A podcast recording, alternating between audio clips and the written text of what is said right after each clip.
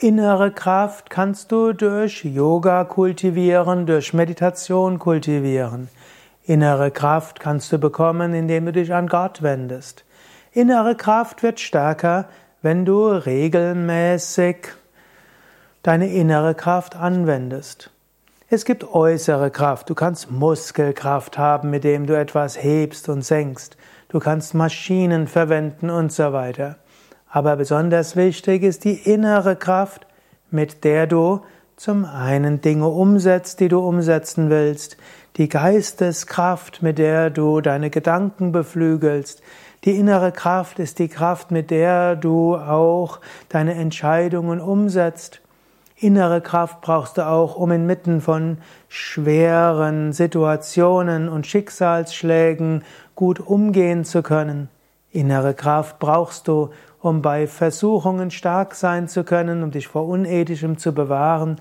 Innere Kraft wird gestärkt, wenn du verschiedenen Prüfungen begegnest und dort, dort stark bist.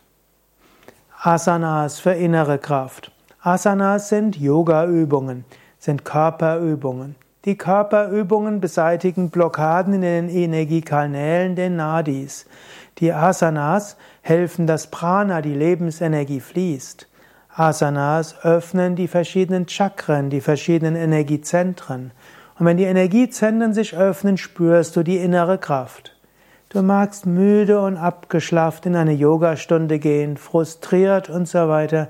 Nach der Yogastunde strahlst du und leuchtest du. Im Yoga bekommst du Zugang zur inneren Kraft. Manche Menschen sagen, ich bin kraftlos oder ich bin ausgepowert oder ausgebrannt. Das stimmt alles nicht. Du kannst nur vorübergehend den Zugang zu deiner inneren Kraft verlieren. Du hast unendliche Kraft in dir. Yogis sprechen von der Kundalini, der kosmischen Energie in dir, unendliche innere Kraft. Du kannst diese innere Kraft stärken, zum Beispiel durch Asanas. Zum Beispiel auch durch Pranayama, durch Yoga-Atemübungen und auch einfach durch Tiefenentspannung. Du weißt, kennst ja sogar vom Schlafen, wenn du abends müde bist, morgens bist du neu wach. Was macht Schlafen? Schlafen zum einen lässt die innere Kraft, die Kundalini, in dir pulsieren und sie verbindet dich mit der äußeren Kraft, lässt Spannungen auflösen. Und so ist Schlaf regenerierend, mindestens meistens. Innere Kraft bekommst du natürlich auch in der Meditation. Du lässt ganz los und du verbindest dich mit der Tiefe deines Wesens und du öffnest dich für die kosmische Energie.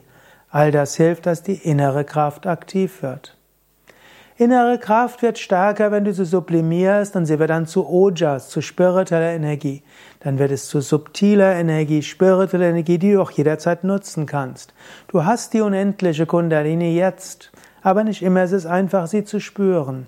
Wenn du mittels Asanas, mit Pranayama, mit gesunder Ernährung und durch auch sattwiges, reines, ethisches Verhalten Energie aktiviert hast und in Ojas als spirituelle Kraft in höheren Chakren speicherst, dann hast du sehr viel Kraft. Das ist auch eine Frage, wie du zu dir selbst sprichst.